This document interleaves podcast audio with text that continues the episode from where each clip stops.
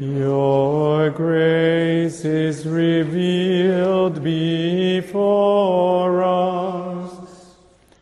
We will speak of your grace. The Holy Gospel of our Lord Jesus Christ according to John.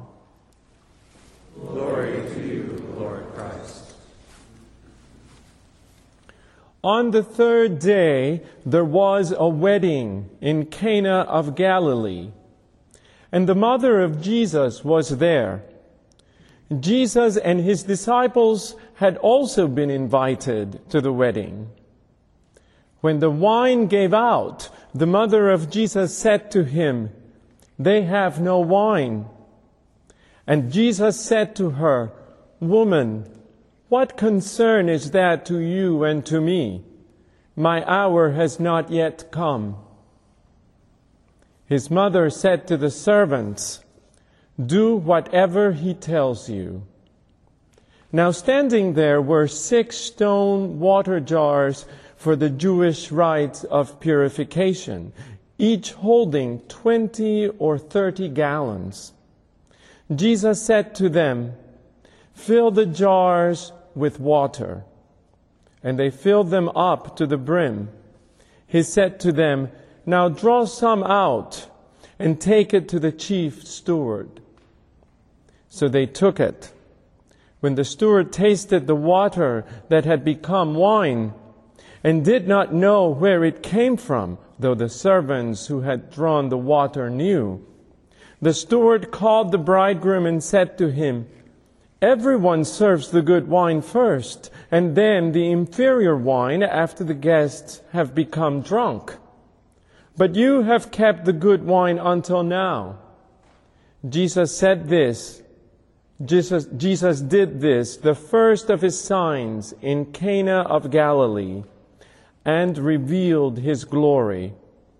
And his disciples believed in him. The Gospel of the Lord. Praise to You, Lord Christ. en el nombre de un solo Dios, Creador, Redentor y Santificador. Amen. Amen. Please be seated. A wedding in ancient in the ancient world was an exceptional feast. Celebrations went on for days. For many, a wedding meant a break from what may have often been experienced as endless labor. It was a chance to eat and drink abundant food and wine. In contrast to the meager rations that made up a typical daily fare. Cana of Galilee was known for its thieves, rebels, and Gentiles. It was in Gentile territory that Jesus made his adult home and performed his first miracle in the Gospel of John. From the very beginning, Jesus' life and work go beyond the boundaries of race and nation. The gospel reading begins with the words, on the third day. Early Christians would have heard the expression and would have understood, to, understood it to relate to the resurrection. That Jesus was raised on the third day was a common understanding in the earliest resurrection traditions. Therefore, we are to consider what follows in the story in light of the resurrection. On the third day, a marriage happened. Marriage is an image relating to the fullness of time. In the reading from Isaiah, the prophet declares that the land of Judah will no longer be called desolate but will instead be called married. With Jesus' resurrection, the reconciliation, that is, the marriage between God and humanity is complete, and the people revel in joy and bountiful life. which is symbolized by the abundance of wine. Jesus' gift of wine at the wedding at Cana is directly connected to the sacrifice of his life on the cross. The glory revealed by the wine is directly connected to the glorification manifested in his death and resurrection. Jewish and Greek readers in the late first century would have recognized these associations. Prophetic writings in late first century Jewish tradition associated a lavish outpouring of wine with the advent of the Messiah. Greek legends associated with the god Dionysus saw miraculous gifts of wine as revealing of the presence of a deity. The stone jars, each of which could contain 15 to 25 gallons signify the abundance of the gifts introduced by Jesus. Jesus' mysterious reference to my hour refers to his future passion, death, and resurrection. The impact of the sign at Cana is that Jesus revealed his glory and his disciples believed in him. Though never explicitly named, Mary is introduced for the first time in the fourth gospel. She makes known her concern to her son. They have no wine. To which he replies, Woman, what concern is that to you and to me? My hour has not yet come. Really, Jesus? Wrong? You better listen to your mother.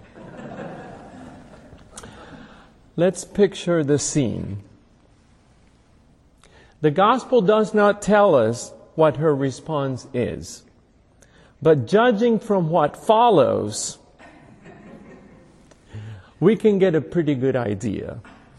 Or perhaps she didn't have to say anything else to him. Despite his objections, Mary knows that Jesus will listen to her voice and perform the sign that will reveal his glory. Even Jesus needed a little push from mom. Perhaps she listened to her son's reply turned to the servants, said, Do whatever he tells you. Look back at Jesus, turn around, and walked away. Done. I ran a very successful children's theater in Manhattan for 15 years, and I have to tell you that a lot of that had nothing to do with me. And anytime someone asked me, How do you make this work so well? I would always say, I surround myself with a bunch of mothers. they, make, they make things work, they get things done. Mary's role in the story is to articulate our human need for Christ. She appears only twice in John's Gospel. In this passage about the wedding in Cana, and later on when she stands at the cross. These two brief appearances by Mary connect Jesus' first sign to his very last breath. Faith is the purpose of the sign as it is in all the miracles in, Jesus, in John's gospel. Faith is the reason why and the purpose for which the gospel of John was written.